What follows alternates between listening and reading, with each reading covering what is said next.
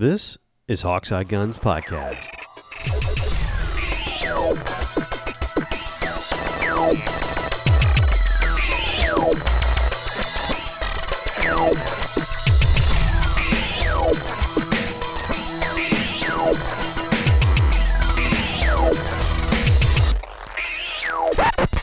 What's up, y'all? It is a fine edition.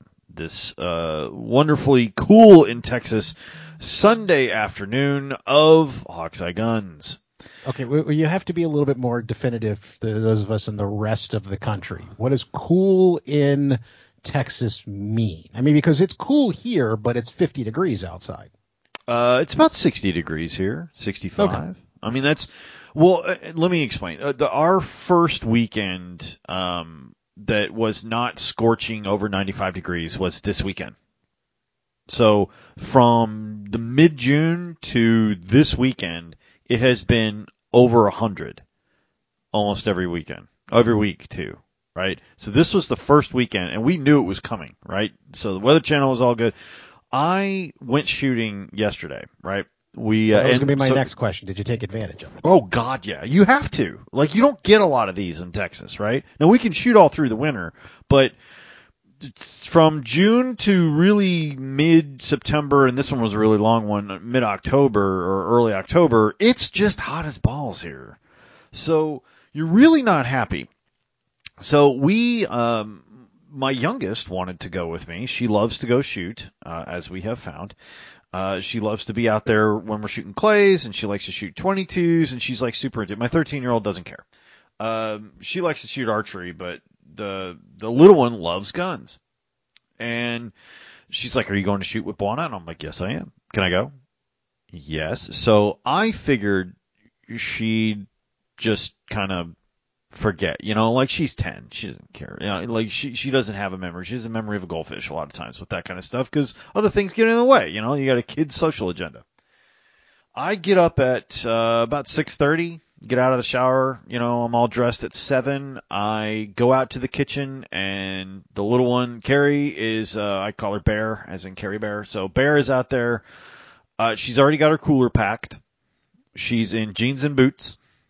She has her hat on, her little ponytail stuck through the back of the hat so it doesn't get in the way of the guns and doesn't blow in her face when she's shooting. And she's like, "Okay, I'm ready." Uh, okay. I will Surprises get... you when you find something that'll actually get them out of bed on a, on a Sunday morning like that. Yeah. I mean, it's like, yeah, it was, it was, I'm like, this is seven o'clock on a Saturday. Right. And, and now they're going into what's called fall break, which we didn't have that when I was a kid. Uh, apparently they get a whole week off in October, uh, which is this week, apparently, uh, oh, where damn. They don't have to go to school. I didn't have that. I mean, we had Christmas break, but we didn't have fall break. But anyway, she's very excited.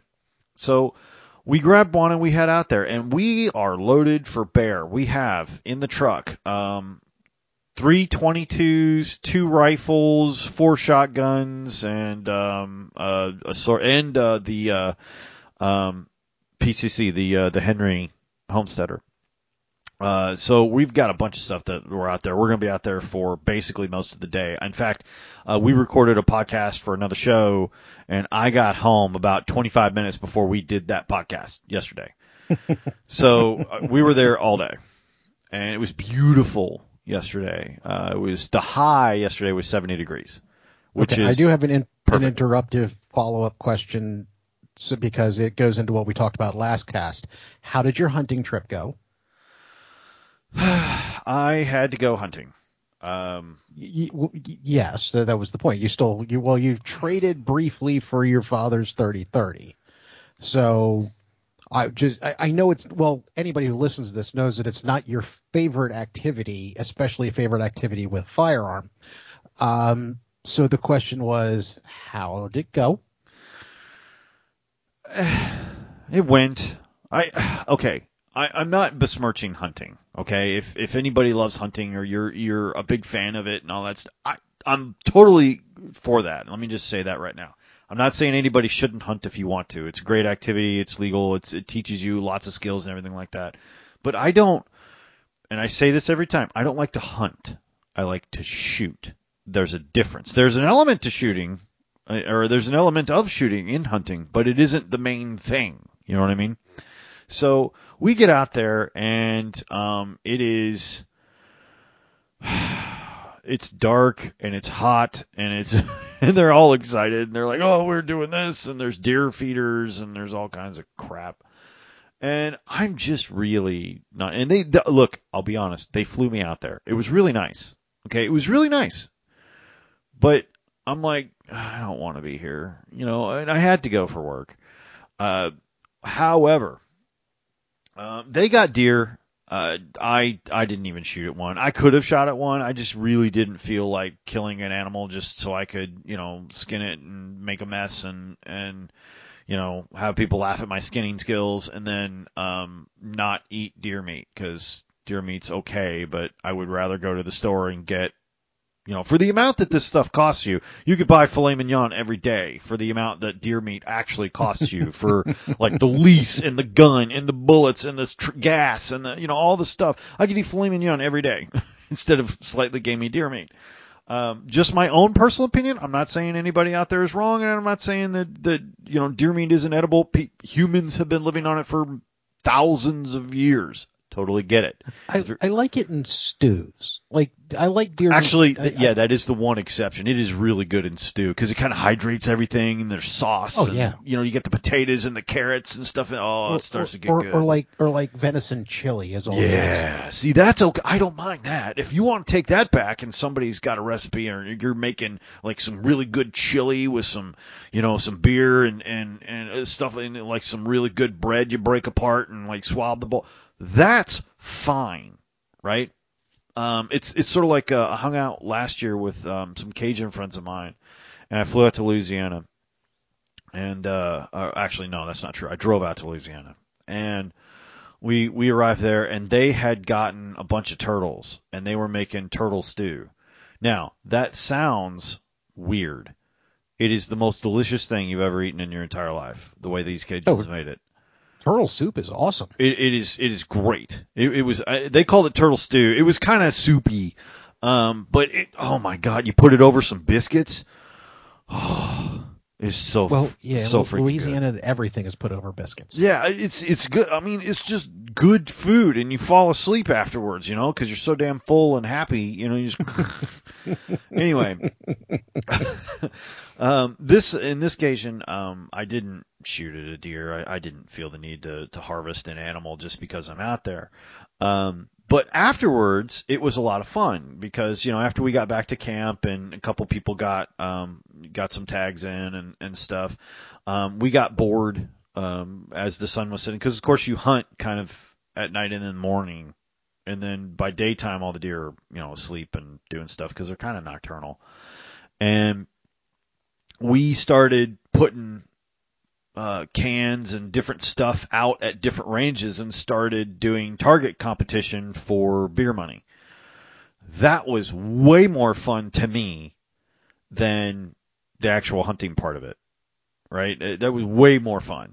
You know, see if you can hit this, see if you can hit this, you know, and I'm here I am with a thirty thirty, um, and I had a beautiful little scope on it that uh, I stole from Buona, and I was uh I was out. I I hit a beer can. Now it was a forty ounce beer can, but or a uh, it was a forty, but it, it was a big beer can. But um, I I hit a forty at one seventy-five yards with a thirty thirty, um, which not the first time, by the way. I took about six shots at it. Finally knocked it off the the post, uh, but I got it. Um, no, it wasn't one seventy-five. It was one twenty-five. I'm sorry. I'm sorry. Did I say one seventy-five? one twenty-five. one twenty-five yards, uh, which is probably the longest shot I've ever taken in anger at a pinpoint anything.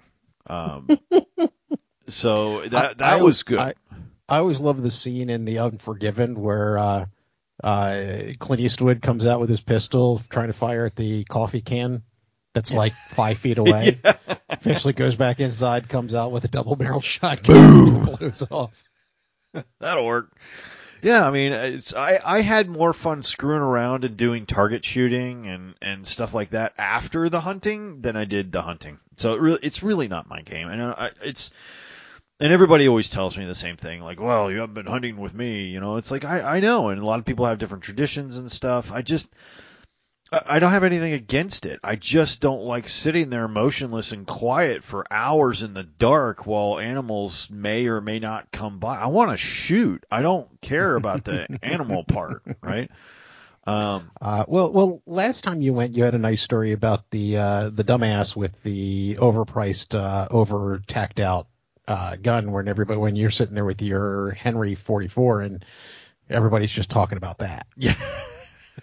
Well, this time I showed up, of course, as you know, with a Marlin thirty thirty, and uh, you know what? It's funny. Which it's, just means you're from Texas. Yeah, which just means you're from Texas. They're they're like, well, you know, Texas boys here, you know, and I, I didn't think anything about it, and I'm like, oh yeah, why's that? And he goes, well, you got a thirty thirty. I ain't met a Texas boy yet. Don't come to a deer hunt with a thirty thirty. uh, uh, or no, what do you call it? He had a nickname for it, uh, a dirty thirty. Yeah, he's like, I ain't a Texas boy out there. Don't shoot with a dirty thirty. And I, I'm like, well, you know, it's a good gun for this, and and and they gave me crap for it, uh, you know, for a little while. And he goes, you know, the only reason we give you crap for it is because, you know, it's kind of a classic deer rifle, and it's kind of the obvious choice for a lot of this stuff. More, you know, more of us have one. It's just that you always see a Texas boy come come to the shoot with a thirty thirty. I'm like, well, I'll be honest, it's it's. Not actually, I didn't buy this. This isn't mine. It's my dad's. And they all just started laughing, and they're like, you know, like this is, we hear that a lot. You know, this is my daddy's gun. So apparently I'm a cliche, but yeah, it's true. Uh, I, I like it mostly because it's a small carbine and it's got greater range than the forty-four, right? Because if it was my choice, if we were hunting around my area, I'd just take the damn Henry forty-four, as you know. Um, I love that gun. It's, it's my favorite. So this is the closest thing I had to that, that Henry forty-four. Uh, so that was okay. I, I've got a couple more hunting trips I have to do for work. It's, it's, I'll be able to do the forty-four for most of them because they're around here and it'll be under a hundred yards. But, uh, I, I just, you know, it's, it's funny to see what people bring. A lot of two, two threes. And I'm like, you know, or five, five sixes. Um, there's even five, that. Five sixes, seven, six twos. seven six two you can take a deer with, but a five five six or two two three bullet's small enough that it's it that doesn't do much. I, I mean, even at even at those velocities to something like a deer, you wouldn't think so. I mean, I I guess. I oh, mean, don't get me wrong; it'll take a person in a heartbeat, but a deer, you know, especially if it's a large buck of some fashion. Yeah, good luck. I mean, even if you got a hard shot, you're going to chase them for one hundred yards, two hundred yards. uh, now, now, are are you, I mean, are we sure that they were two two three five five sixes, or were they A R tens, which is basically a three oh eight A R? Um, I know one of them was a five five six. The other right. one may have been a three oh eight. Yeah, it may have been an A R ten. Uh, right. I don't Cause, know. Because a three oh eight makes a whole lot more sense. Yeah, well, that well, yeah, that'd for sure do do a, a deer or even a big buck. I mean, that's that's a big damn round. Uh, but no, I I uh, I was just there with my thirty thirty. I had no intention of shooting a deer. Um, I, I came I came with a rifle that that everyone knew that would do the job. You know. Uh, but I just, I, I don't know. I, I didn't really want to go through all that. And even though they offered to skin it for me, I just, I was like, ugh.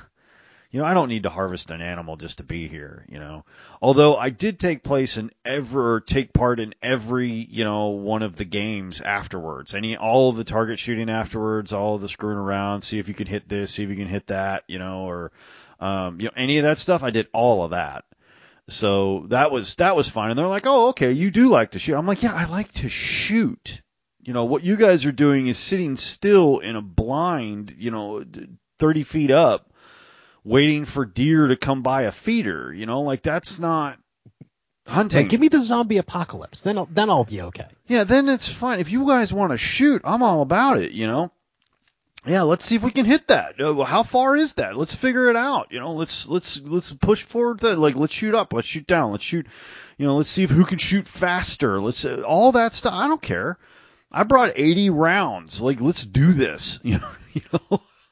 Although I'll tell you the hit of the uh, the hunt, which is I always take a small caliber uh, pistol with me, just in case of varmints and stuff you didn't, like that. You didn't take the twenty-two with you. You didn't take the twenty-two with the leather holster, did you? Look, you don't need to, to say it like that, all right? I did take the twenty-two. Um, not with the leather holster. I didn't take the revolver. I took the big uh, Browning Buckmark.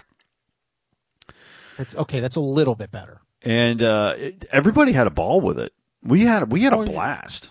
I'm sure they did. But if you had tried to go out there with your drop leg uh, leather holster with your twenty-two revolver in it, I, I, you may have lost the deal just on that. No, they'd have had fun with that too. No, it's, I did take the Browning. Uh, it was it was great. I love that gun.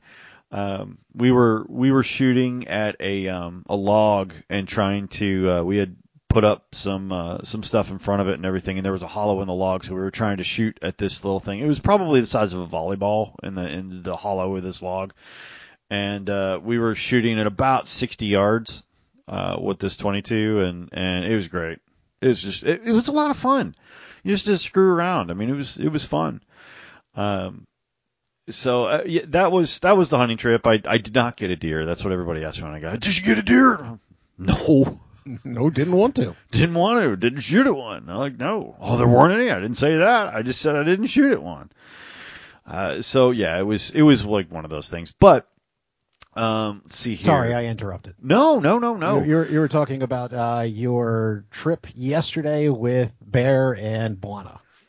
Well, we did go out, and it was uh, it was the first weekend where it was just not hot, and we shot everything. Uh, again, the Browning twenty-two.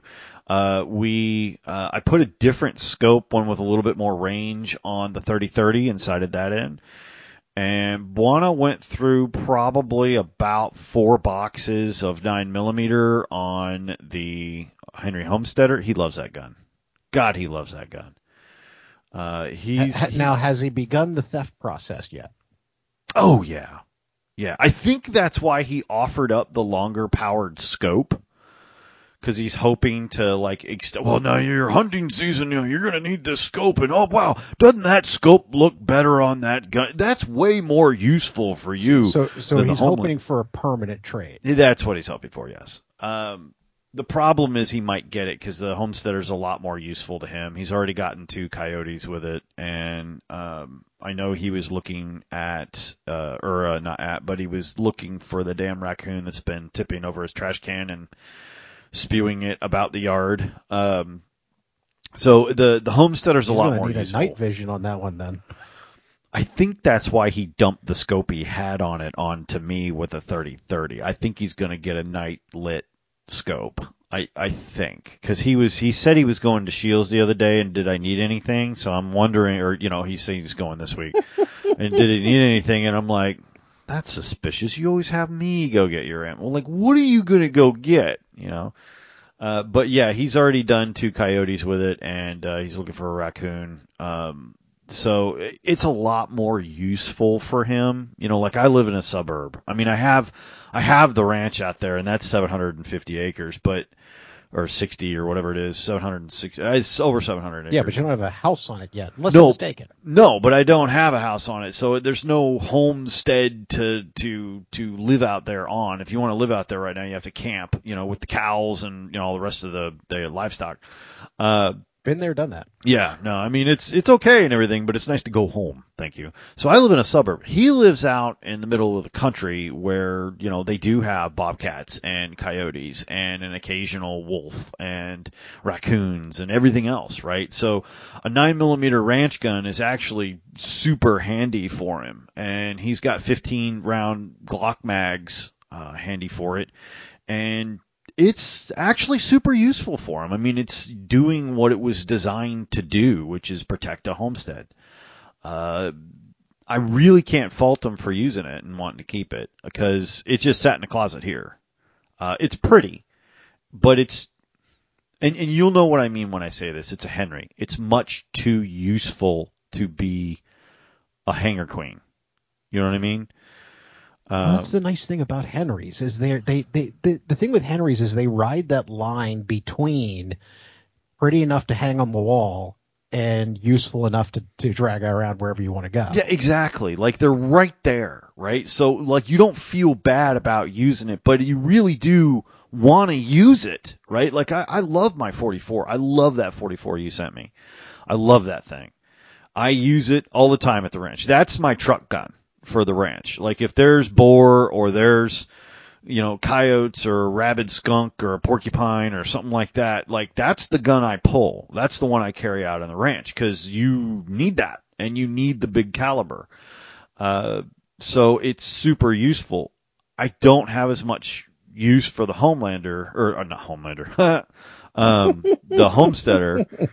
Got the boys on my mind, I guess. Um, The uh, hey, they, they've got the uh, the spinoff show on. Yeah, right Gen now. V. I haven't seen it all yet. Um, I, oh, I've I've watched the first episode and a half. I'm just having trouble with T V lately.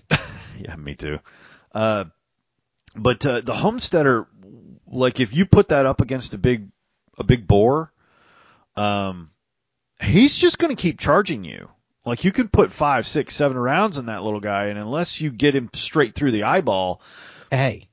Every bit of North American game has been taken with a twenty-two. I remind him of that every time we see a big-ass pig. Like, hey, Buona, here's a twenty-two. Why don't you go? There you go there, Chief. I'll be in the truck. You you go ahead and piss him off. um, I mean, I think everybody's seen, like, everybody, uh, like, the big line b- before, like, I've seen this video a ton of times where the guy's got a nine millimeter. He's just emptying the clip while he's running away from this boar who just isn't slowing down. Uh, nine millimeter doesn't stop a big hog. It, it won't. I mean, eventually it will, but he'll gore you to death before he bleeds out. So you really need something a lot bigger, and a forty-four out of, coming out of a, a pistol caliber carbine is perfect. Uh, I mean, it'll stop forty-four stop a bear. Um, uh, so it's it's much more useful to me than the Homesteader is. So uh, w- when it comes to that, as far as the, the the I guess you'd want to say tactical version of that concept, what I've been eyeing up is a ten millimeter A R pistol. Oh, ten mil will do it. Oh, I, yeah. It's kind of like I I I wouldn't I wouldn't uh, want to risk the two twenty-three or the five five six on it, but ten millimeter coming out of there? Oh yeah, that'll do it. Yeah, that'll that'll step out just fine. I don't think I'm really want a ten millimeter handgun. Every once in a while I look at one and I try to talk myself into it, and it's kind of like that's a lot of recoil, man. Yeah, but but coming out of an A R pistol, I think I could do that. Well, you you at least get both hands on that. You know what I mean? Yes. And that that'll make a difference, right? Like you could you could manhandle that and and get it basically on target at the distances that you're talking about. Now, would you want to take a two hundred yard shot with it? Probably not. Oh, but, no, but if you've got a boar coming at you and he's close enough to it, it, that that you just need to start unloading, oh, that'll do it. Oh, that'll work fine. Yeah, he's he's going to be sorry. Yeah. Mm-hmm. Yep. one hundred percent.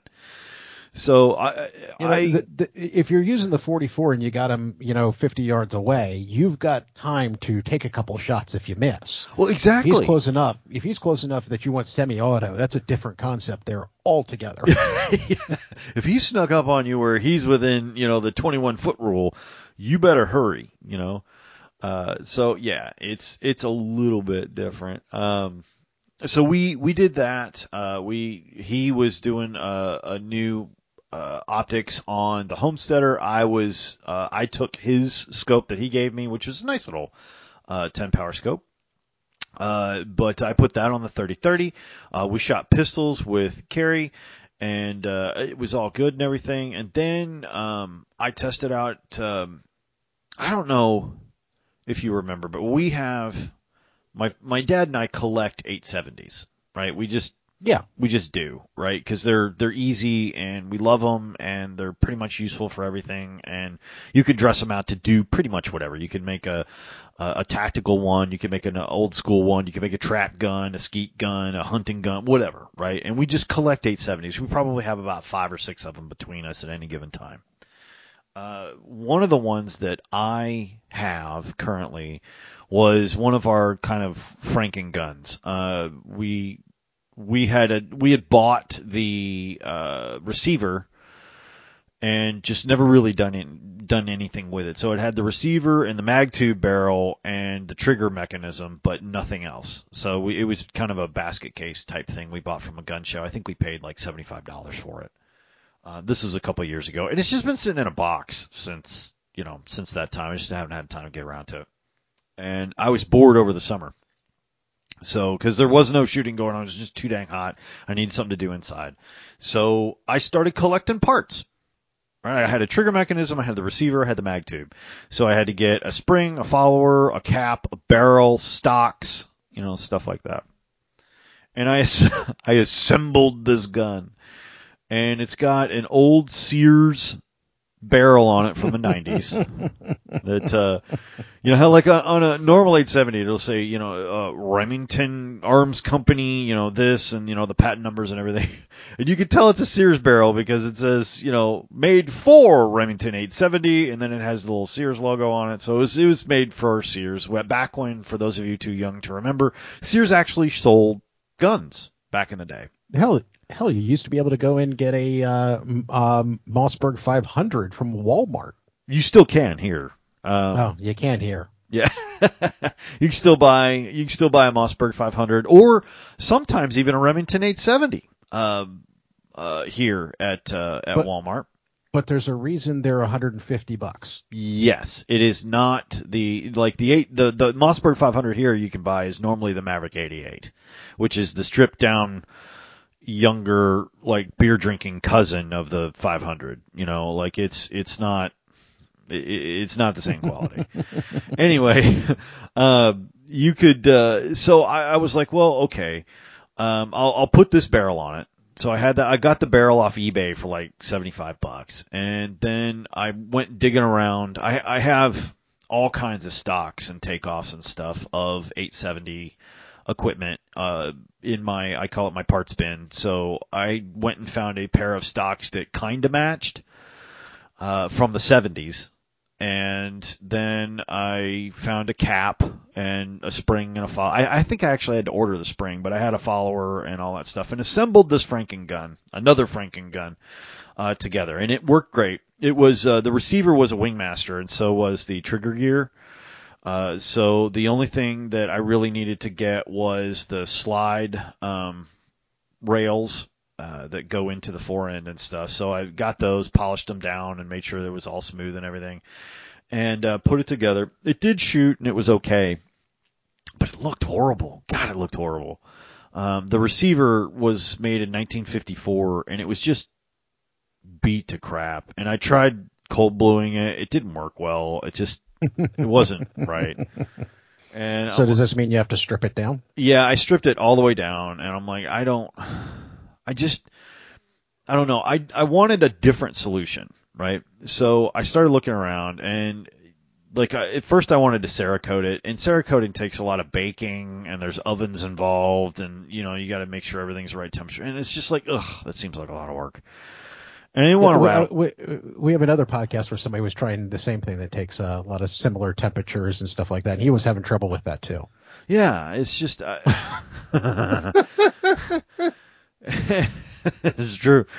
And uh, uh, he even had a helper, and it didn't it wasn't wasn't happening. And uh, but it, it was it was just like, uh, I don't.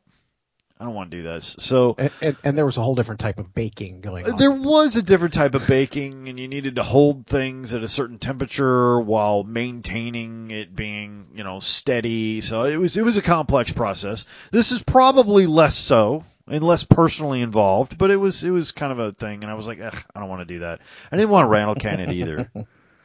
And uh, Ramo can? Huh? Ramo can?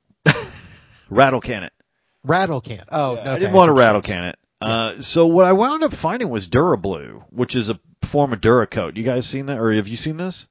No, I haven't. Okay, so Duracoat. Look, look, look, I, look, I've blued a firearm once,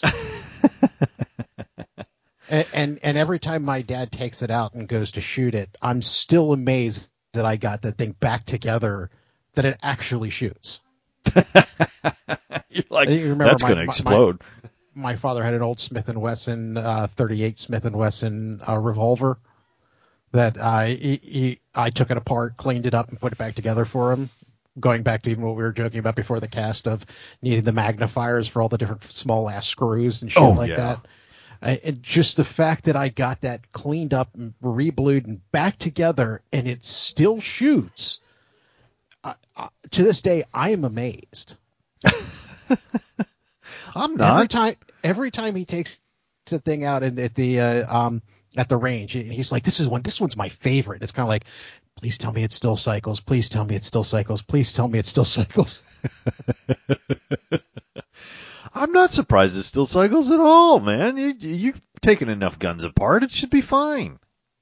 I had never gone this far into disassembling everything. You remember, remember, my, my main thing is is uh, Sig Sauer semi-automatics, which you, in order to clean the trigger mechanism, you just pull the mechanism out and scrub the shit out of it. it, it it's it's not, you know, you're not literally taking everything apart. You'll get there. You'll get there. It'll be fine. You'll get there. It's going to be good. No, I, I, I like the fact you. that I didn't lose any springs or anything like that was like amazing. Yeah, well, that's kind of important in those revolvers, and a lot of people don't take them all the way down because you don't have to take them down to clean them. You know, all the way down. You don't have to take those plates off. You don't have to do any of that stuff to clean them. So a lot of people just don't. This thing had this thing needed it. it. It had a lot of grease and nastiness in there that are just caked up for after being sitting in a drawer for twenty years. It it needed it. Well, I I tried uh, two experiments uh, on mine because uh, Duracoat is is kind of a step between rattle canning. It's more durable than rattle canning, but it's not as complex and involved as Cerakoting something. Right, so you don't need to get ovens and temperatures involved and everything, uh, but it's it, it lasts a lot better than it's more durable than paint. How about that? And I was like, well, I've got this Franken gun here. It's it's over. You know, the receiver's like seventy years old. Um, it's it's some issue. You know, like I and it's it's got some partial rust here that keeps rusting no matter what I do to it, and I'm just like, ugh. So I, I read up on Dura-Blue. I was like, well, it can't it, it can't hurt to, to check, right? So I got two different types, um, and I used uh, they do have an aerosol can that you can use. It's a two part aerosol can, and I did two different types, right? I did a matte on the barrel and a gloss on the receiver, and I just sent you a picture of said firearm, and it turned out freaking great. Um, Ooh, that, that I'm assuming that's the matte. Uh, yeah, the the the receiver is glossed and the barrel is matte. Oh, I got that backwards from this. I'm seeing more shine coming off the barrel than the receiver. Yeah, there's a lot of you, shine coming off the barrel, but the, both of them turned with, out great. With that said, it looks beautiful. It, it's just gorgeous. I was like, holy crap, this stuff is amazing. Um, now. You do have to follow the directions, right? Like, like explicitly, right? It's not just because it's a two-part aerosol, right? So it's it looks just like a paint can, but if you just pop the cap off and stop spraying or start spraying, it's not going to work right just because it's a two-part aerosol. So you have to shake it for like three minutes and then pop, take the red cap off, pop the the seal, mix it together for another three minutes, shaking it, and then so, you. So- So that shake weight you bought all those years ago came in handy? It did. It did, brother. It's it's great now. Now one forearm's giant, the other one's, you know. Uh, no, it's it really does work, and you you do very very very thin coats, right? You just like the first coat you put on doesn't look like it did anything, and then the next coat and next coat and next coat. You very thin light coats. It winds up being uh, that one wound up being about eight coats. And it looks factory. It literally looks, I was shocked. I did um, polished black on the receiver and matte black on the barrel. And it looks fantastic. It really does. I was very surprised uh, on, you know, because I wanted to see how it would do, you know, like how each finish would finish. Because, like, if I'm going to use this stuff, it's going to be, you know, I want to see how it actually goes. And, well, I, I guess the question you got to run into now is longevity. Well, and that's what I'm testing right now. I put about one hundred twenty-five rounds through it yesterday, um, both in because I, I really wanted to see how it worked on a um, pump action shotgun, right? So the, the cylinder that goes over the mag tube is going to be scratching the crap out of this thing. Yep. You know, one hundred twenty-five times two out and back, right? So, you know, two hundred fifty times. Couldn't tell the difference. It was like it wasn't even there. So I was like, well, crap. And then, you know, uh, it doesn't, it takes, it stops all the rust. It looks factory. Like if I showed you a picture of that and didn't tell you I did it, you'd say, you'd think that that was a factory oh, finish. I, I, I would think that was a brand new firearm. Right. I mean, both the barrel and the receiver look fantastic. Both of them do.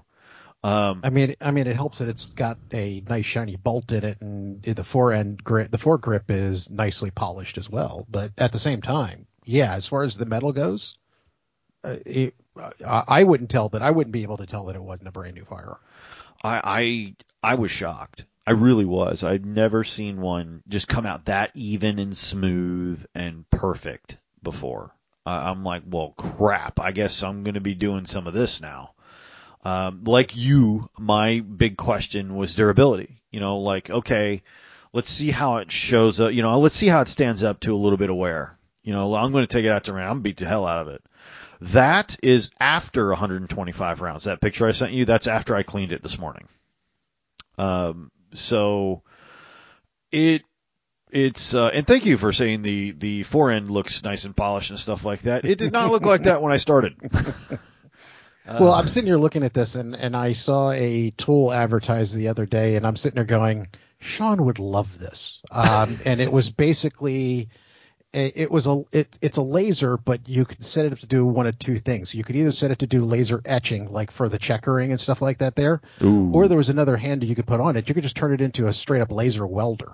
And, and uh, rather than using an arc welder, you, you get the guy just running beads around things and just attaching metal things. It was awesome. It was expensive.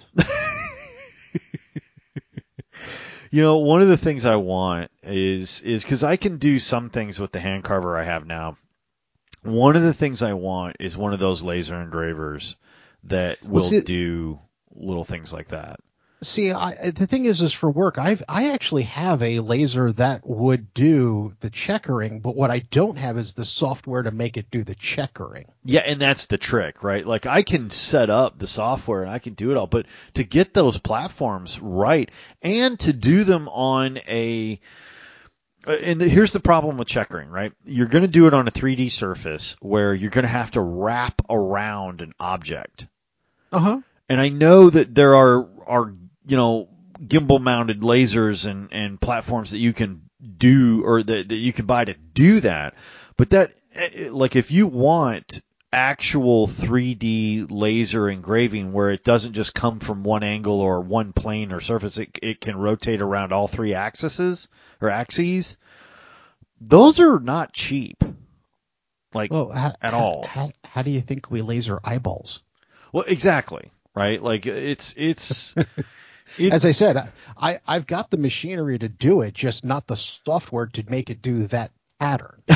Right. So I could um, I've often thought about getting a laser engraver that does like wood stocks or something like that, that could do super integrated engraving on like a stock um, or side checkering on like grips or something like that.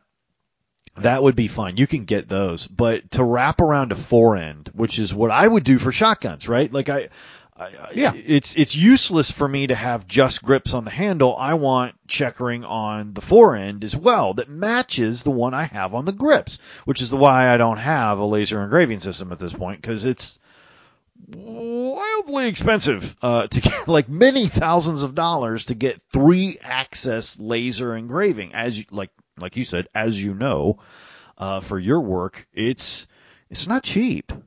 Um, no. And if you want a laser that will also engrave steel, that is a different class of laser than something that will do paper and wood at a certain depth. Oh, yeah. D- different wavelengths and, and different forms of delivery. Absolutely. Uh, different power, and, different all that stuff. Yeah. Uh, spe- not only that, not only that, to do metal, the beam's got to be flowing a whole lot faster. Than... Yeah, yeah, because wood burns actually pretty easily and, oh, yeah. and you can get through it pretty quick. Even even hardwood, you can get down to the point where it feels like you've meaningfully engraved, and I'm using finger quotes here, uh, engraved something with a reasonably low-powered laser. Uh, even yeah. in something like walnut or hickory or, or ash or something like that, you can you can get down pretty good. Um, steel, that is a whole different ballgame. So like if you'll see these these guys who have laser engraved uh, nineteen elevens or something like that, that is a huge laser investment. I mean, it, it's not cheap to do that. Uh, the laser is costly. The gimbal mount is costly. Everything is very expensive to do those types of things. And I just, I can do eighty percent of that stuff w- right now, you know, and it's like, ugh, you know, do I really want to invest, you know, four to five thousand dollars in, and maybe more depending on what I wanted to get twenty percent more functionality than I have. Well, it's, if, a, it's a fight. If you're going to do that, you might as well spend the extra money and just go ahead and get the lathe so you can just make what you want from a, Blunkus, from a block of aluminum anyway. Well, that was my dad's point. He's like, dude, why don't you just become a gunsmith? You know, like go spend the cash, get oh, yeah. the certification. It's, it's, it's not like your father, your children, your wife, and your friend who talks to you about this stuff several times a month hasn't been saying the same damn thing. Yeah, yeah, that's that seems to be a common theme. Shannon doesn't understand why I'm not just a gunsmith full-time right now anyway. She's like, why don't you just go get your certification and retire doing gunsmithing? You know that's what you're going to do. And I'm like, well, yeah, but it costs like like thousands to become a gunsmith, you know? And she's yeah, like, but, but, but, uh-huh. but you're, you're, not, you're not thinking about me, though, damn it. This is my retirement plan, is to come work for you. Shannon used that exact argument on me the other day. She goes, what are you and Jake going to do in your old age if not work on guns? You really being selfish here and not thinking of Jake. She goes, I thought we discussed this. Beef's going to live under us, and Jake's going to live beside us, and you guys are going to go to the gun store. You're going to work on guns all day, and Jake's going to tell people no. I thought we discussed this already. Like, that does seem like a, it does have a familiar ring to it, yeah. And then you're going to teach Beef how to weld so he can do the stripper poles. Oh, my God. He's obsessed with that, isn't he? That and his underground bunker. If you, for those of you who don't listen, Beef is our friend from a, another cast and everything, and he's, if you think Jake and I are preppers, we got nothing on Beef. Beef is full on expecting the zombie apocalypse any day now, and he laments the fact that he lives in a place where he cannot dig underground for his underground bunker. Uh, it is, it is it, like he, his hobby is doing urban exploration, not because I think it's something weird that, you know, just appeals to him, but because he wants to see what it'll look like after the zombie apocalypse happens. Uh, it's, and, and the worst part about it is, is that he, he and I are very similar in the, the wanting to live in a bunker. Just to, it's just a difference in degree. He wants to live in a concrete bunker. Yes. And I showed him the front door of basically what he was looking for. And I'm like, if you take that off and just turn it into a hobbit hole, I'm in. Right. Right. um, I'm, I'm a little less bunkery than you guys, but I would like to be heavily armed would be, would be my thing. So like a barn dough, you know, like a metal building barn dough with a shop out, air conditioned shop workshop out back where we got like an old, you know, uh, an old A M C Pacer or Gremlin up like, up on, on stands where we're restoring it to fresh, fresh and brand new, um, a little gun workshop, a wood workshop, all that kind of stuff, music going, dogs around, um, and then an arsenal in the next room. That would be fine. Um, Beef would be, there'd be a little manhole cover somewhere on the property that says get out, and that would be where Beef emerges from his hibernation. Well, ha- have you seen the movie The Accountant? Yes. Okay, so you, you know the, what the what he had in his garage? I want that in the front. I want that in the front door, though.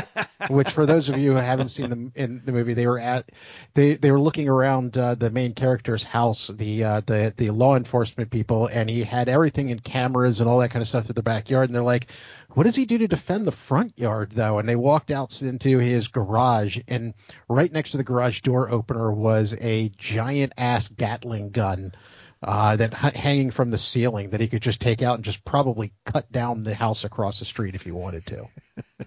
It's a fantastic way to live. I'm just saying that's that's that's about where I'd be. Only I want to fiddle with guns more. You know, like that's that's kind of my where where I stand on it. And I I, I just love playing with them. You know, just any anything to to.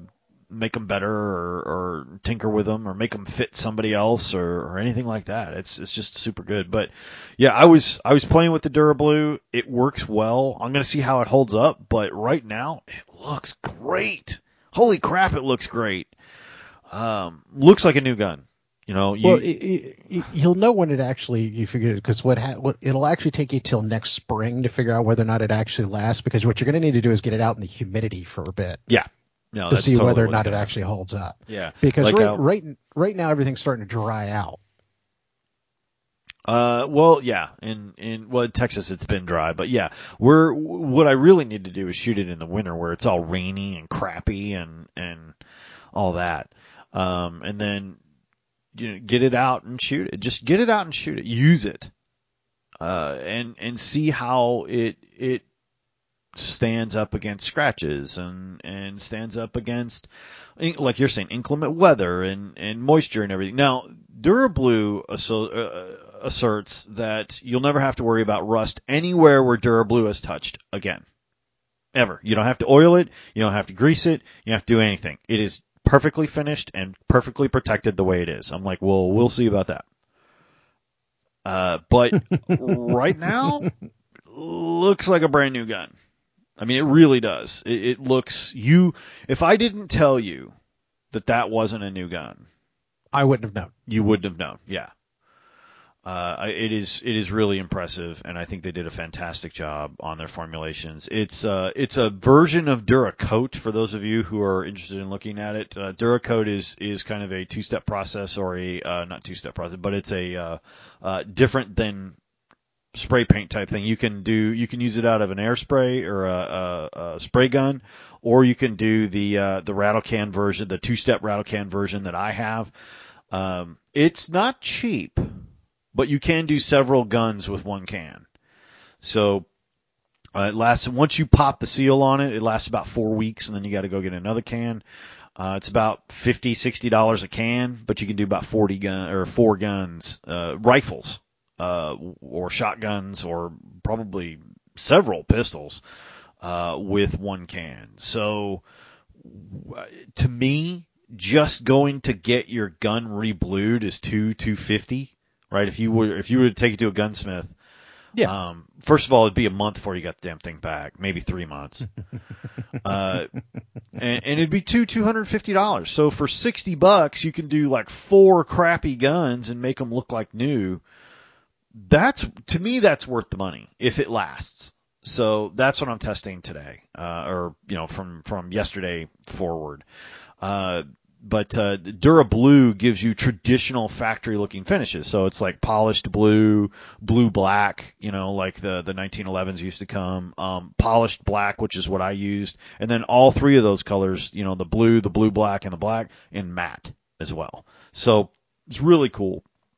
Um, they got a lot of the, a lot of the, uh, guys do, they have camo packs, so you can do your A R and whatever camo you want. I, I, okay. Am I the only one who finds that tacky? I find it incredibly tacky, but I find A Rs tacky most of the time anyway, with the, the stuff that people do to them. So true. I mean, I, I it's one thing to have a mil-spec A R, but yeah, okay, I can respect that. Like, okay, I want a mil-spec A R. Okay, I understand that, right? Because of the technical precision, because it's less likely to jam or ha- or cause some kind of weird function or malfunction. I totally understand that. But the minute you start making it look like Call of Duty, I'm out. You know, And I, you know, I, and I get it. Like, there's it takes all kinds, and you know what? That doesn't make your gun any less viable than it makes my gun. You know, and I'm an old I'm an old man now, and I like, you know, old style stuff oh, anyway. Okay, okay, but but we you have run into the person who thinks they know firearms because they've played Call of Duty. Oh God, yeah, yeah, no. And they're, they're you know, normally hanging around. We, and we would get them in the store. They came in, you know, wanting a specific firearm because they had it on Call of Duty. Did they ever come and ask no. for a deagle? No. Need a deagle. Well, I mean, we've all heard my story about me putting my foot in my mouth with the Desert Eagles, which was... Uh, what kind of a moron would carry one of those around as the guy on the other end of the counter lifts up his shirt? Oops. Didn't you wind up working for that store? No. That's the store I bought my first firearm from. Oh, okay. And never went back into. I don't want to be there again. But well, on that note, have you noticed that some of the prices – now, some of them are still skyrocketed up. Like if you're looking for a Glock or a Sig, it's the, the, um, the, the prices are still way up there. Uh, but have you noticed that some of – especially the striker-fired polymer firearms, the prices are starting to come down dramatically? Yeah, a little bit. Which ones did you uh, notice? Uh, well, all the C Z P tens are, are starting to drop in price like yep. like – dramatically so. I mean, I literally had to stop myself, remind myself that I had a kid in college and stop myself from buying one. um, uh, Ber- Berettas, once again, not the ninety-twos and not the Cheetahs, but the, the polymer Berettas are starting to come down. Yeah, I've noticed that. Um, the uh, Ruger is, is like disgustingly dropping in price. Um, But it, it, it kind of all depends on what it is. Like it, the other thing is, is that the um, the lever action uh, rifles are still climbing in price. Uh, I still think that's to some extent that people are waiting for. Uh, you find out that you can't have a semi-automatic rifle anymore.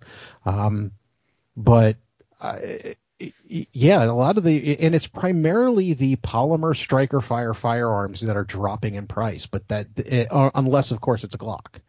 But it, yeah.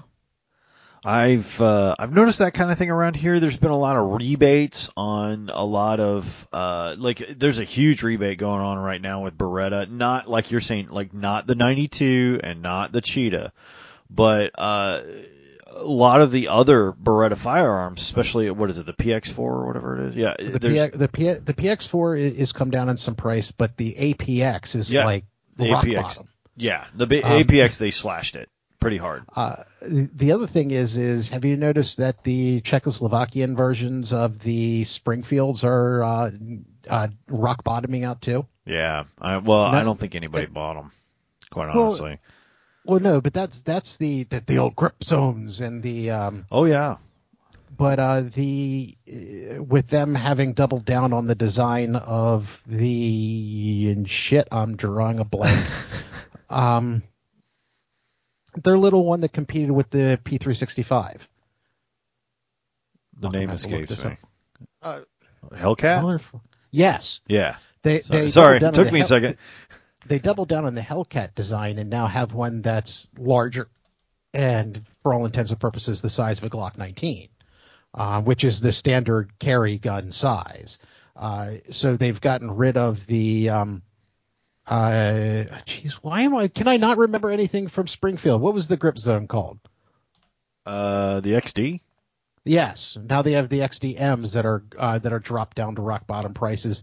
Um, I saw one with like a full uh, carry bag and six mag um, pack that was almost like two ninety-nine, and there's, oh, wow. I had to remind myself that you know every time I see a Springfield and try to buy it, it's kind of like this is a bad idea. Yeah, it's kind of the opposite of the H Ks. It's like, I want that, and, and when you want an H K, it's almost always a good idea, because the H K is a fine firearm. It's really oh, I, well built. Oh, and I, I did trade for the S K back again. and, and and just to make sure I wasn't insane, ran directly to the shooting range and went, okay, that, yep, yep, yep, yep, this is what I remember, this is what I liked. Yeah, it's super better. It really is. Uh, the the The problem is every time you get a Springfield, Every time you hold a Springfield, you're like, wow, this is going to be great. It, and, and they should... always look so great. Unless, of course, you're buying one of the classic design Springfields, which is, if you buy one, the, they make an excellent nineteen eleven. Uh, their new version of the High Power, once again, excellent. Now, they're also more expensive, but their uh, their striker fire firearms just don't work for me. They're they're really high on the bore axis. They really, and they always feel clunky. They they just feel clunky, and I don't and, I don't understand my, why. And my little brother has a Hellcat and loves it. I I guess. I, I'll tell you but, the one I shot the other day that I really loved. And like you, and I don't know if you've shot one, but the, the Springfield High Power, the S A thirty-five, yes, is fantastic in every way. But that's what I mean. They're, they're, they're designs for the classic style firearms. Their nineteen elevens and all that are excellent. But uh, yeah, when they start trying to make the striker-fired polymer firearms, like, once again, the whole X D line. Uh, and I know people who love them. It's just they never worked for me. I I have a lot of trouble with them. I every time like I tried an X D, um, it's it's really top heavy. It, it really is. It had a lot of more a lot more barrel flip and recoil than I thought it would for how big it was. Uh, it, it was just it didn't work out well. The The High Power clone, and, and I think it is the S A thirty-five uh, from Springfield, is graceful. It is beautiful to look at. It is. Um, they went through and they fixed a lot of the things that um, I won't say were wrong with the Browning High Power, because Browning High Power was actually a very fine firearm. It worked very well, but a lot of the niggles that that people were like, God, I just wish it would do this. They they went through and fixed it. And, and made those adjustments to make it kind of a more modern firearm. It is really nice to shoot. I got to shoot one the other. Well, I the the hunting trip I was on, somebody brought one as a sidearm, and I ran about six mags through it. I wouldn't stop shooting it. It is just it is just really really sweet. Uh, it, I mean, I, I don't have the money to buy one, and I have no use for it at all. You know, like, um, uh, but God, it is really neat to shoot. The the last thing that I saw that I fell in love with that I went, there's no way in hell I can afford that. It was a uh, commander size twenty eleven that took Glock mags,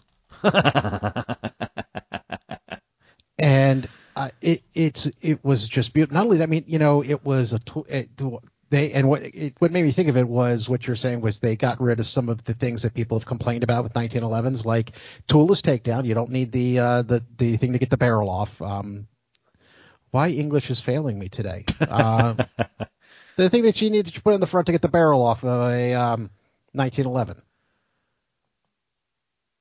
Uh uh uh. Do you okay. Need... You know, because they don't just pop off like most of them, like the like a lot of them do. You've got this thing that you actually need to pry open the front of the uh, the slide to be able to get the barrel completely off. Huh. Okay. I don't know. I just uh, the one I had a hold of, you just pushed it in. I, I think it was a government model. You just pushed it in and turned it, and then it. Some out. some some of them require a tool to do that push in and turn. Oh, I have not seen that. Yeah. Um, yeah, th- that's actually the reason why I got rid of the Taurus one, is that it, it was just awful when it came with to it do was that just to take it apart. Awful. Yeah. Finally, it was just kind of like, fuck it, I'm not dealing with this. If I can't take the thing apart, it's. I mean, you guys have done that with shotguns. I oh, can't sure. take this thing apart. I'm not dealing with this. It's out. It's out. Yeah, the Browning B P S. I had an early Browning B P S, and it, we just hated it. we just we hated it. Um, the newer ones are better, as I understand it, but I hated it. Um, but but I mean, sometimes it's worth the money. Like the the um, the S A thirty-five, uh, the retail on that, generally speaking, is under seven hundred bucks. Now that's actually not a lot for for what it is. It's actually pretty good. But I mean. I, In fact, it's less than Beretta wants for a stupid new uh, A D X Cheetah. They want eight hundred bucks for that thing. Oh, oh yeah. and uh, like all day, eight hundred dollars. Uh, bushing, that's what it's called. You need a bushing to get the front end of some uh, nineteen elevens off. I had to look it up. It was driving me absolutely insane. I just I, I I don't have I don't have seven hundred dollars to to throw at a pistol I don't need right now. Um, oh, that was the other part. Where the one I was looking at going, I, I, I think I could fall in love with this. Um, the the twenty eleven. They wanted twenty-five hundred bucks for it. Ouch. Yeah. Yeah. I, like, I could no, fall in no, love with it no. too. Like no, no, no, no. That's just not going to happen. Yeah, there was there was probably a day, but that day has has passed. Like, I can't do twenty-five hundred dollars on a gun. You know? I got another couple of years before I could even think about it. Oh my gosh! I that's, and and I, here's the thing that gets me, right? Like, I know what I'm going to do with firearms now. You know, like I, I know where I am, I know what I'm going to be doing, and I know what I do when I do shoot them. And I am not a twenty-five hundred dollars firearm guy. Uh, there's no reason I need that. You know, like most of the stuff I do is going to be out in a field. I would feel horrible. Like a Henry is about the most expensive thing I want to haul out into a field and scratch the hell up before it it, it bothers me. Uh, well, this this one was a smaller version of basically the firearm that John Wick had in, in John Wick four. Oh, the the Pit Viper? It, it wasn't the same brand. It wasn't the same manufacturer, but that's for all intents and purposes what it was. It was a smaller version of that. Wow. Yeah. No, those will get those will get expensive. I mean, you well, can. The, the, the Pit Viper is close to four grand. Last time I saw. Oh, I, I think they're more than that, aren't they? Something to that nature. Oh, I th- may, maybe, may, maybe it was maybe that was the one I saw recently for seven grand. I can't remember. Yeah, because those things, those those things are not I fig- cheap. I figure I can't afford to buy a gun right now anyway. I might as well dream. Yeah, the the Terran Tactical uh, John Wick four Pit Viper is seven thousand dollars. Okay, that's the one I saw for seven grand. I saw another one recently for four. Yeah, they're they're um d- d- not cheap. it's not, it's don't get me wrong, beautiful gun, beautiful gun. I mean, the, the porting on it, the, the slide rail. I mean, the thing is all slide, you know, serrated slide. You can grab it anywhere and catch a serration. There's ports all over the thing. It's angular. It's beautiful. It's it's scalloped on the hand. I mean, the handle's got beautiful texturing to it. It's got a huge, huge flared magwell. I mean, it is beautiful. I don't believe I could ever bear to spend seven grand on a nine millimeter, but it is indeed beautiful. Hey, I've I've got what would today be a twelve hundred dollar Sig in my safe that is my baby, and and if the zombie apocalypse happens, it, it will be the one on my hip. But but at the same time, uh, yeah, it's not my day to day carry gun now. I, I well, my I mean, uh, we've we've gone over what my carry gun is. It's a you know nineteen nineties Beretta Cheetah, so I can't really say anything. And my nightstand gun is a it's a Taurus. So, but I will stand I will stand here and say that a Taurus G three C is probably one of the sweetest shooting cheap nine millimeters you could ever have. Oh, that's actually the other ones that are coming down in price. The Walther P D Ps. Are they really? Did they did yeah. they finally get off their eight hundred dollars horse? Yeah, the Walther P D Ps are dropping down in price. They're coming down to something much, much more reasonable. What made me think about that is that's my nightstand gun is a Walther P D P. Um, that's a fine gun. Oh, it's it's great. I mean, they're accurate as all hell. Um, the the The grip, if, as long as you buy the right one for the size of your hand, the grip is actually quite good at actually adding pressure from your pinky in order to keep muzzle flip down just a tad. I I, uh, I had some experiences with them. Shannon was it was toying with whether she wanted one or not. Um, we well, but do they even make the P D P F now, which is the small one that would probably be what Shannon would want. And, and see, that's point. yeah, that's probably where she would, because they did. We tested one when it when it just came out, and she she liked it, but not enough to spend. At the time, they were asking even a premium for them. I think they were like eight fifty at the time, and and she just wouldn't give her her uh, C C P M two up for it. Uh, she's just like, nah, I don't need to spend eight hundred dollars to replace this gun, which I she loves that thing. Uh, she still yeah. won't get rid of it. The the only the only reason to for her to upgrade would be to carry more rounds. Yeah. Um, and, and her thing was like, look, I'm trying to get out of law enforcement and security. I'm going into different things. I, I don't need to reinvest in this for a daily carry because I know I can shoot this. I know I can shoot it well. I love shooting this. I know how to take it down. I know how to clean it. I can do that. I can work the action very well. And I understand this firearm because I've carried it for five years and I've only practiced with this. And I'm like, look, I, I understand. You know, like it's for her, it's a, it's a, it's a carry choice, um, and I and I totally get it. And then she moved into a different area and stole my damn Taurus Spectrum, um, and I knew I knew it was bad because she's like, I really need something to carry in my backpack, and I'm like, okay, well, like what? I mean, like, do you want something smaller than your nine millimeter? She goes, yeah. And I'm like, well, you know, I I just bought. I should have kept my mouth shut. I just bought a small little micro. You might like, you know, we'll go get you one. And I gave it to her and I said, why don't you try this? And I was so stupid. Why don't you try this out for a week and see if you like it? It's very light. It's a three eighty. You can, you can carry high powered three eighty, uh, uh, uh, hollow points in it. And and it works just fine. I mean, you'll love it. It's, it's really cool. And she did love it. And I've never seen that gun again. Now, if you uh, want it back, what you just need to do is get her a new backpack. I, hell, the, the one I carry is actually meant to it, – it's got a – because I don't carry on my waist uh, during the day for work anymore. I keep it in my backpack. But it's one of those ones that it's it's meant – it's got a tab that you just – you reach behind yourself, grab a hold of and pull. And yeah, it opens up the com- – it swings it around in front of you and opens up the compartment for – the thing just by grabbing a hold of this tab and pulling. Yeah, that's that's the backpack she's got too. Oh, okay. Yeah. Ver- Vertex? Yes, I believe so. Yeah. It's something like that, yeah. Yeah. And I love it. It's it's great. The Vertex she, sling. Yeah, she loves it. She thinks it's awesome and and, and I'm like, okay, this is going to work, and then I never saw my my Spectrum again. So, um that's just hers now. Uh there's There's, I didn't have a lot to say, but look, if she stole the two hundred dollars, the only thing I regret about that is I can't find another one because Taurus really kind of quit making that. I mean, it's still on their website and stuff, but I haven't seen one in real life in a while.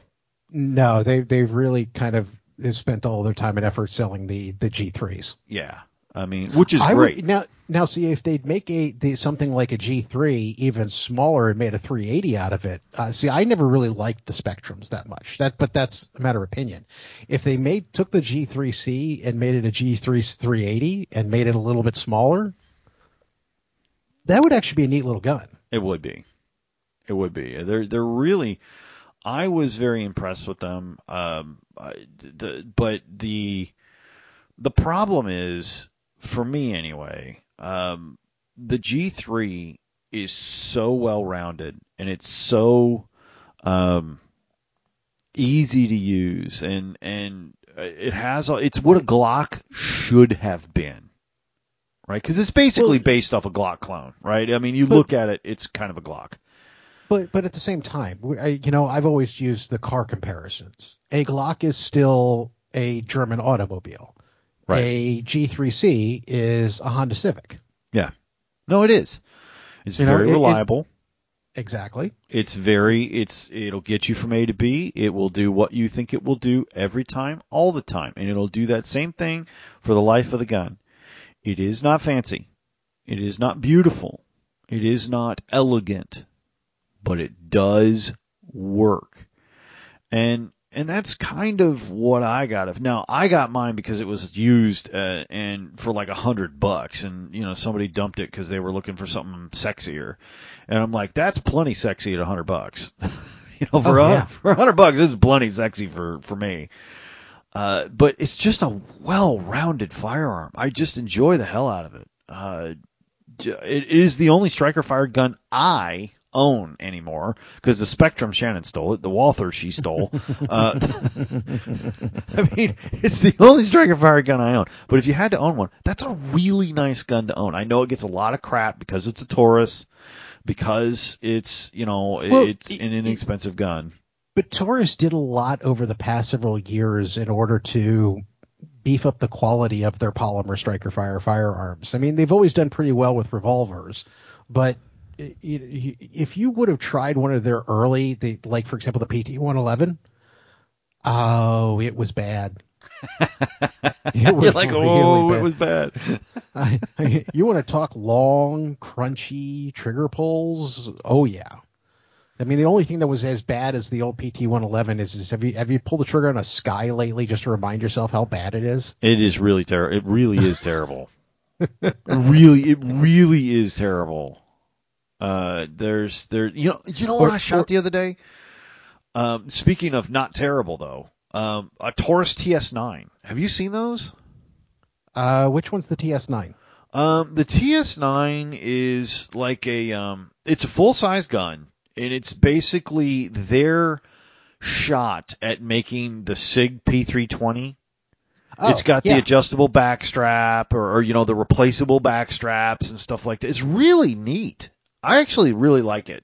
Oh, no, that's that's their version. That's their reach out the, the two twenty-nine, not the P three twenty, because it's the one with the um, that's hammer fired, right? No, this is a no? striker okay. fired gun. Shit, I'm going to have to look this up now. I'm Why pretty sure am it's a striker not... fired. Well, I mean, you shot it, didn't you? Okay, what what was it? Uh, T S nine.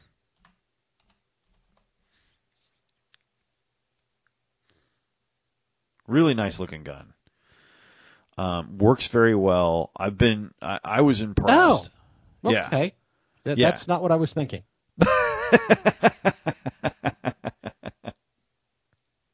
is like, that is that new-ish? Yeah, I think it's new-ish. It's newish. Okay. Actually, what that looks like more than a Sig is that looks more like a C Z P ten. Maybe. I don't know. I can't remember what the P ten looks like. But it looks just like that. It looks just like that.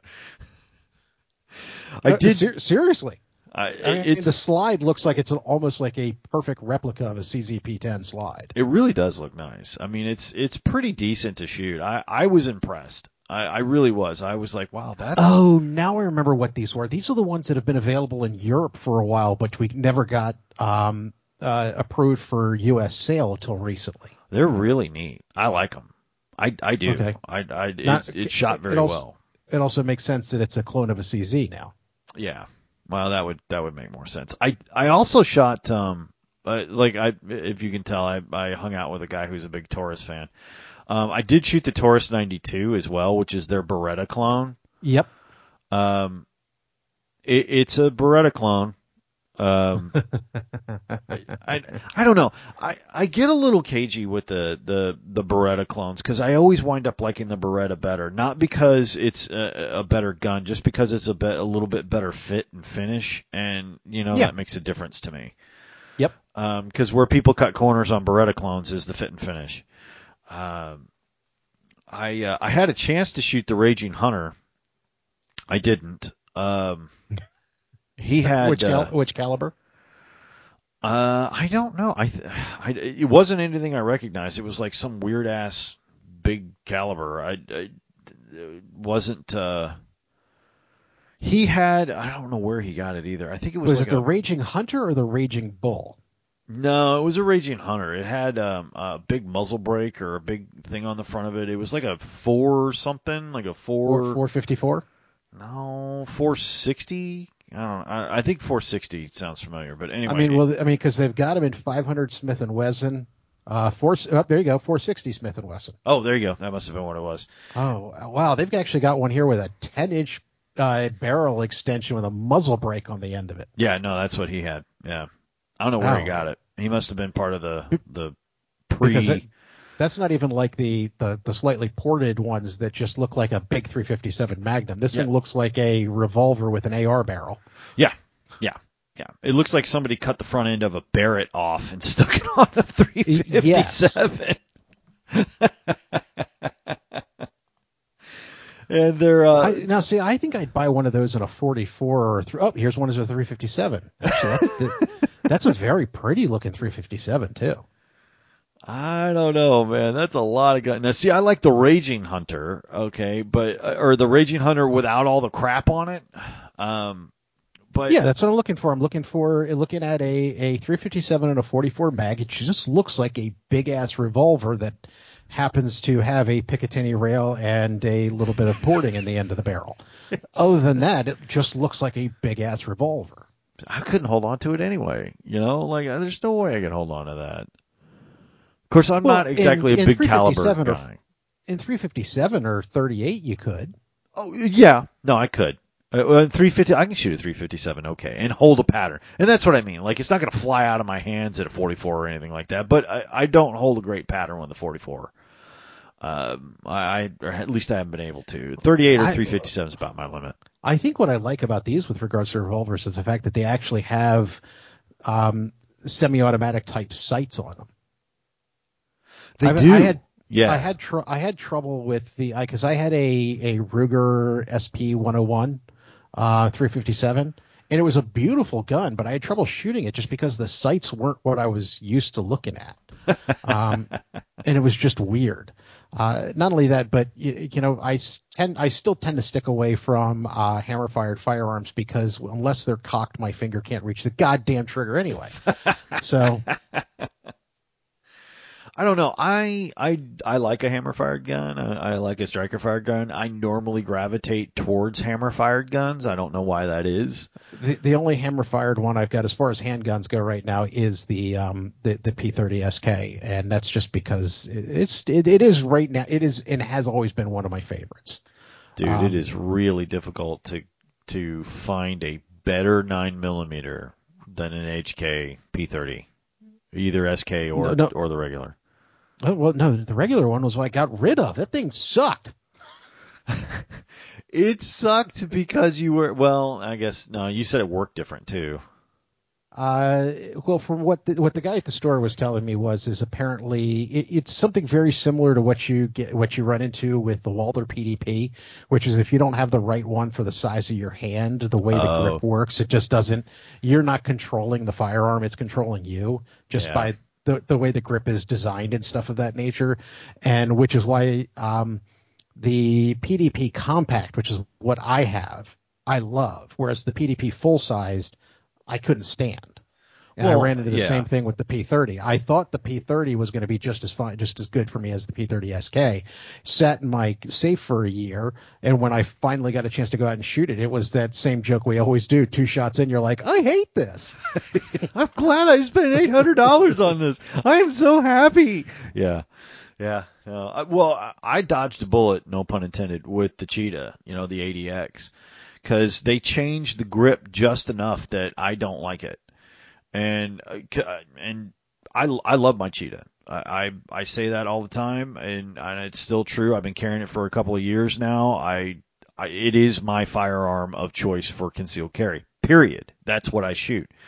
Uh, and I was so excited about the A D X because they're like, we modernized it, and we changed this, and we changed the grip a little bit, and it's all better now. And I was like, sweet, it's it's even better. And I should have known better than that. Well, it's it, but it's it's kind of a we. I mean, it's the things that we've been harping on for years. But it's kind of amazing how those little things that can change can change the entire nature of how a handgun shoots, fires, how it grips and holds.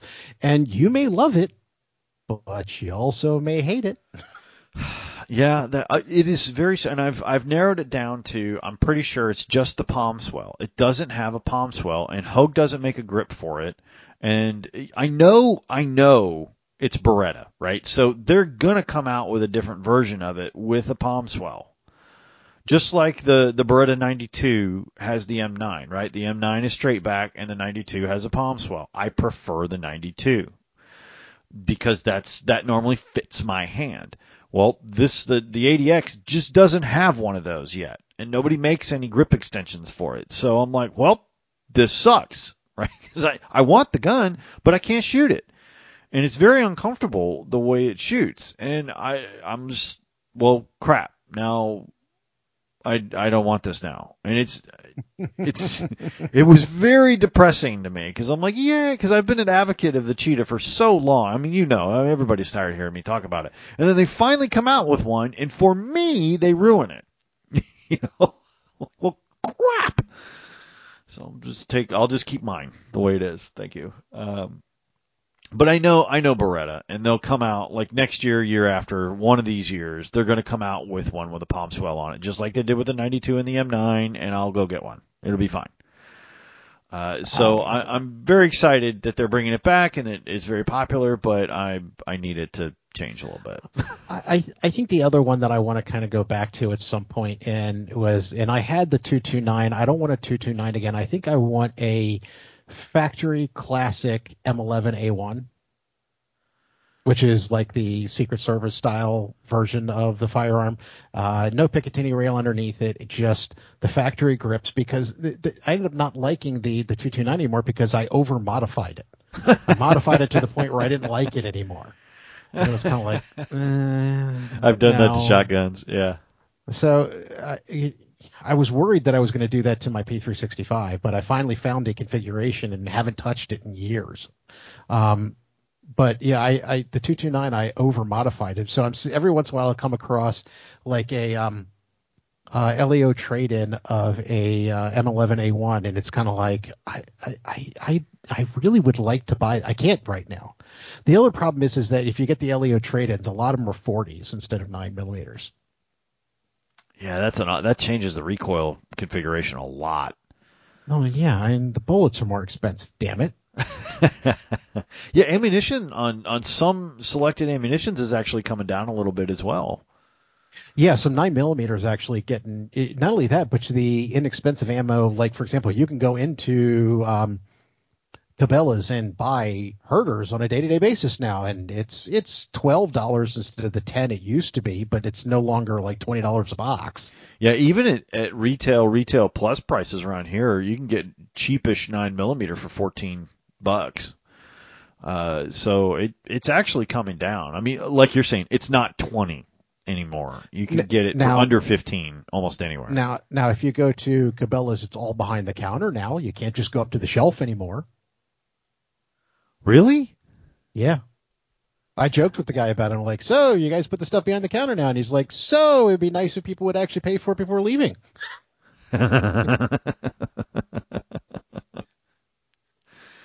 Yeah, I bet that was a problem. Well, I, and and the way cities are going right now with, with some of their their issues. I mean, uh, you get well, some of the inner city stuff, and the stuff's on fire. They can't even keep grocery stores open, much less gun shops. No. No. Not even on fire, but, you know, it, it, it, it's people try to say it's not happening, it's not going on, but there's a reason why every retailer is leaving big cities is because you can walk right out the door and with, you know, nine hundred dollars worth of stuff, and even if they catch you, they're not going to prosecute you. You know, the worst part about it is like state of California. I don't know if it ever passed or not, but they had a bill trying to make it illegal to even stop someone from shoplifting. Oh, I think it did pass, but I, well, I mean, and it's even worse. And Cal- California is the model for what happens when you go too far one way. I mean, look at San Francisco or, or any of those cities that, that have enacted any of that stuff, and it's just a free for all. I mean, well, look, look at Chicago. They can't even keep a grocery store open. Like I was saying, like they're they're they're literally considering or floating the idea of, of state or government run grocery stores because they can't keep any of them open because they keep getting stolen from. The theft is so bad they just can't open the store.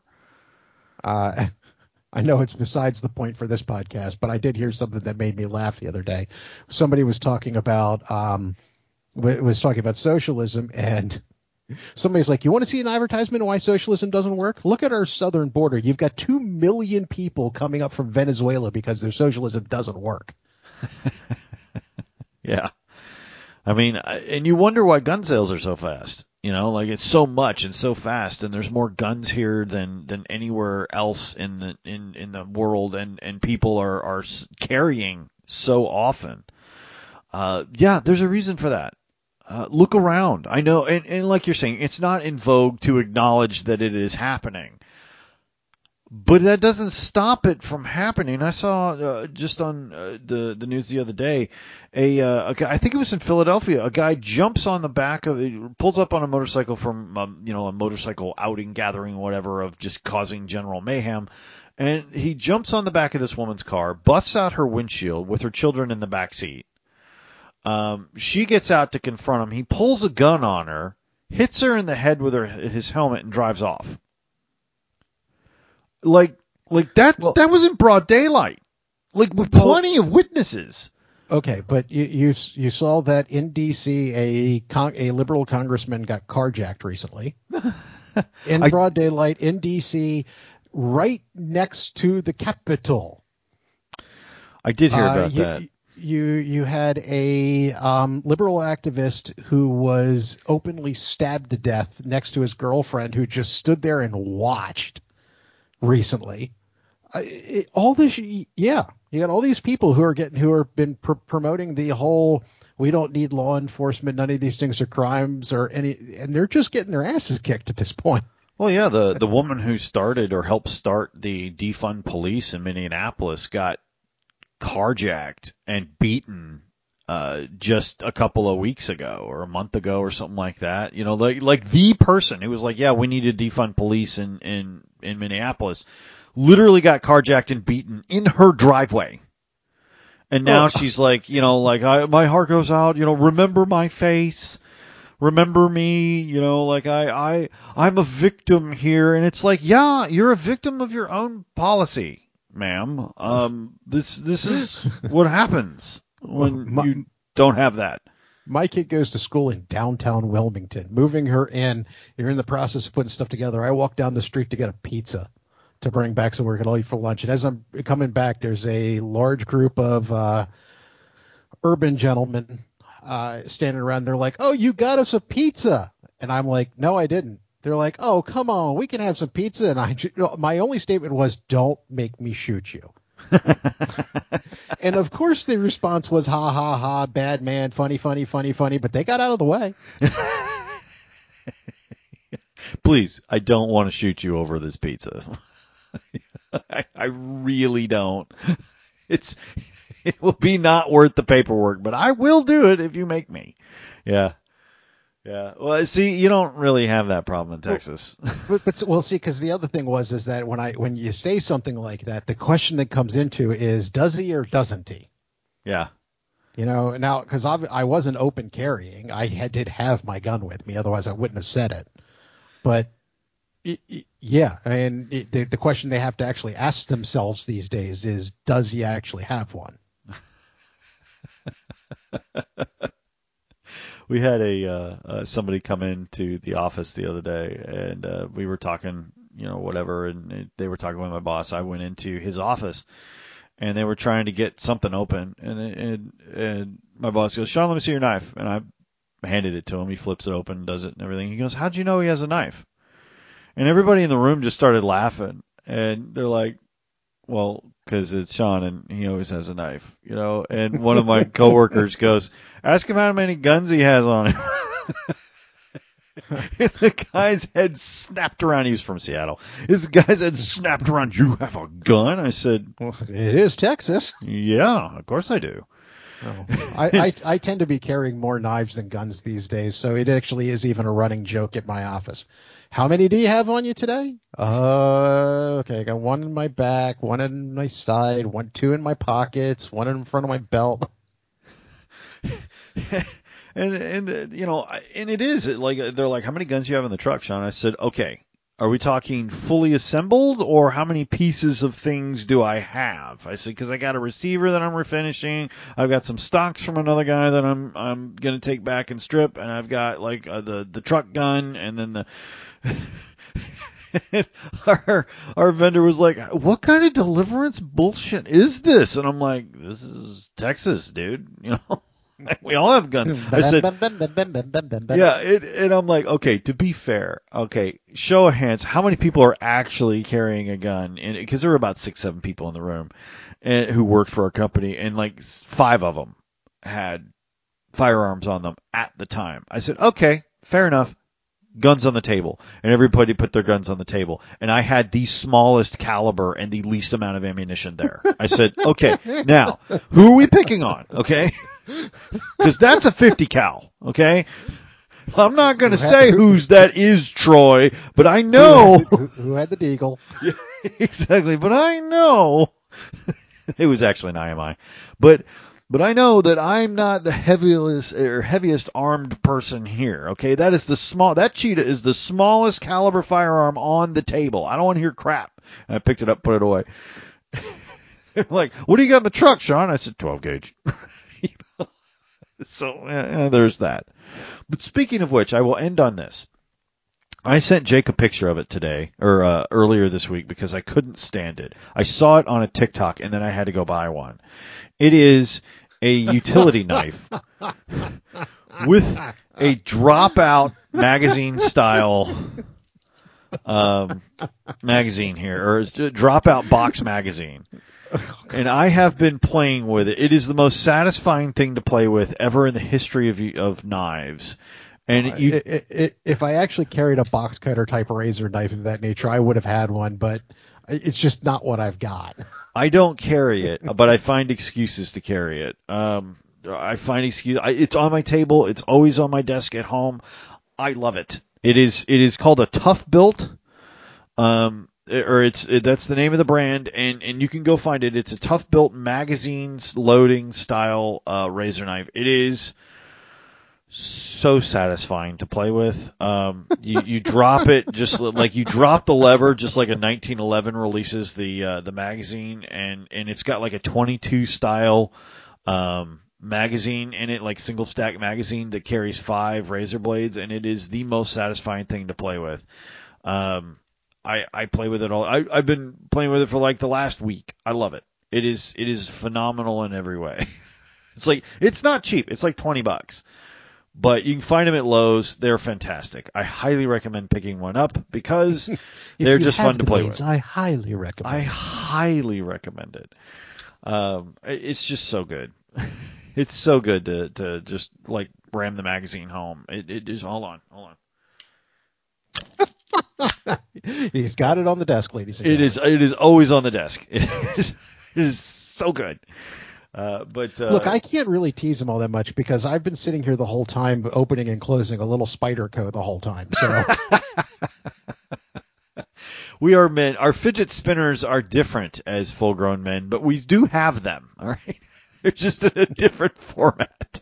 The funny thing is, is, is that he, he's actually not even far off even from exactly what it is, because um, I, there's a, a YouTube channel I follow, which is always talking about new knives. And one of the classifications the guy who reviews them always has is the fidget worthiness of the knife. Oh, one hundred percent. Yeah. Oh, you know, n- not only, you know, what steel is it made of? Has it going to hold an edge? Is what's the corrosion resistance? Uh, but whether or not it's fidget worthy. Oh, it's so good.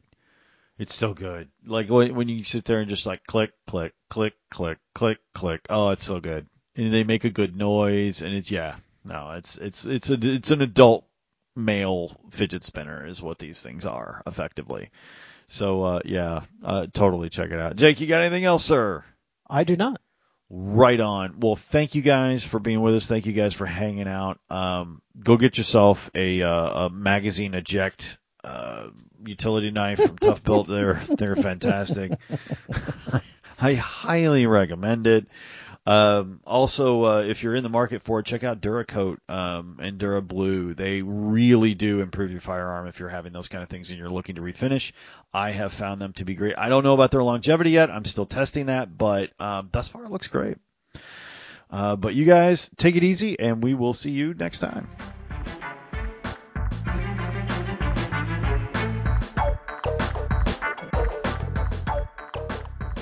On behalf of Jake Buona and I, thank you for listening. Thank you for downloading.